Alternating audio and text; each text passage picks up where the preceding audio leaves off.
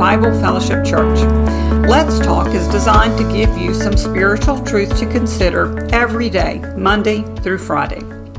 Today, we'll begin by looking at Matthew 6:22, which says this: "The eye is the lamp of the body. If your eyes are good, your whole body will be full of light." So how are your eyes? Your spiritual eyes. Do you have good eyes like this verse describes?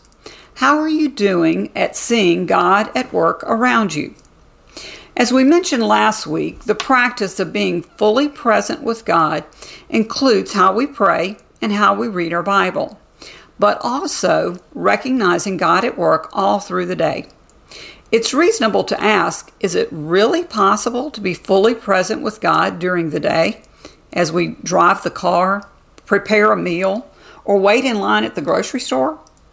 Well, Matthew 6:22 is just one of many verses that support the idea that it is possible to recognize God at work all around us.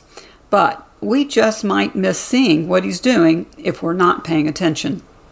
We need what Matthew 6:22 calls good eyes in order to see him and the evidence of his work. Volumes have been written about this important topic, and perhaps the most famous is a little book written in 1693 entitled The Practice of the Presence of God.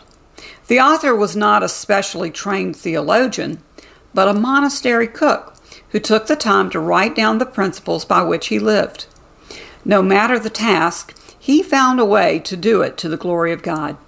He had learned the truth of Matthew 6:22 in a very personal way, that it really is possible to be fully present and see God at work throughout the day. How can this possibly apply to us in 2022? I would venture to guess there's not a single listener today living in a monastery. But the wonderful thing is, God's principles are absolutely timeless. It's still possible to apply the truth of Matthew 6:22. It works the same way today as it worked for the cook in 1693. So let's consider a few practical ways to co- encourage good eyes and practice being fully present with God throughout the day. First, let's ask God to heal our eyes so that we have the kind of eyes described in Matthew 6:22. Good eyes to see people and situations as he sees them. For example, seeing other people, particularly those with whom we have little in common, as created in the image of God takes supernatural help. Author Philip Yancey says, all of us in the church need grace healed eyes to see the potential in others for the same grace that God has so lavishly bestowed on us. So let's start by confessing that we must have God's help in order to see and acknowledge where He is at work in people as well as circumstances. Secondly, let's expect to see God at work. If you don't anticipate seeing God at work, it's very likely your expectation will be met. One of our BFC members, who has since passed to heaven, was known for getting up each day and saying out loud, I wonder what God has for me today. What a great attitude of anticipating seeing God at work and then cooperating with what He's doing. Next, as ironic as it might seem, another way to encourage our ability to see God at work is to have better ears, to become better listeners better listeners to what God is saying to us through the ordinary experiences of life. It really is amazing what we're able to hear if we'll simply slow down and listen. Really listen. Have you ever been in a crowded room with lots of people talking and been able to recognize your spouse's voice above all the others? It works the same way with hearing God. If you spend enough time with God listening and learning the sound of His voice, you'll be able to recognize it, even when there are louder voices competing for your attention. Well, about now, you might be objecting to all this and thinking, but you have no idea what my day looks like. Many days it's nonstop all day long. My mind is going at full speed, dealing with appointments, schedules to keep, activities to attend, and unexpected interruptions. So, how can we possibly see God at work on those days?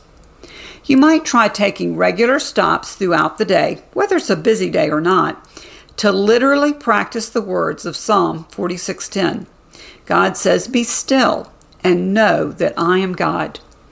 We can learn a lesson that's been practiced by many for centuries to have set times throughout our day when we intentionally come to a full stop and take time to quiet our minds and souls to consciously acknowledge that God is in charge.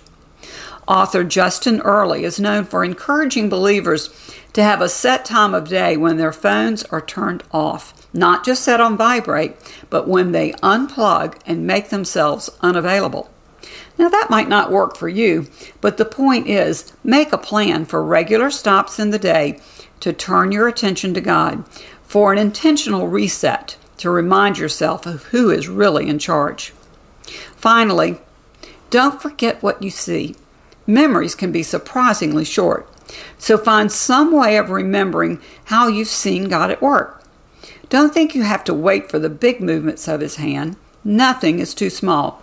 Just start looking for where God is at work and then mark it down. Talk about it, pray about it, but especially find a way to remember it and then have those stories ready to tell others about what a great God we serve. Let's pray. Thank you, Lord Jesus, that you are always at work. We ask you to heal our eyes so that we can see you at work all around us every day. Amen. Well, thanks for joining us today for Let's Talk. Remember, come what may, God is at work.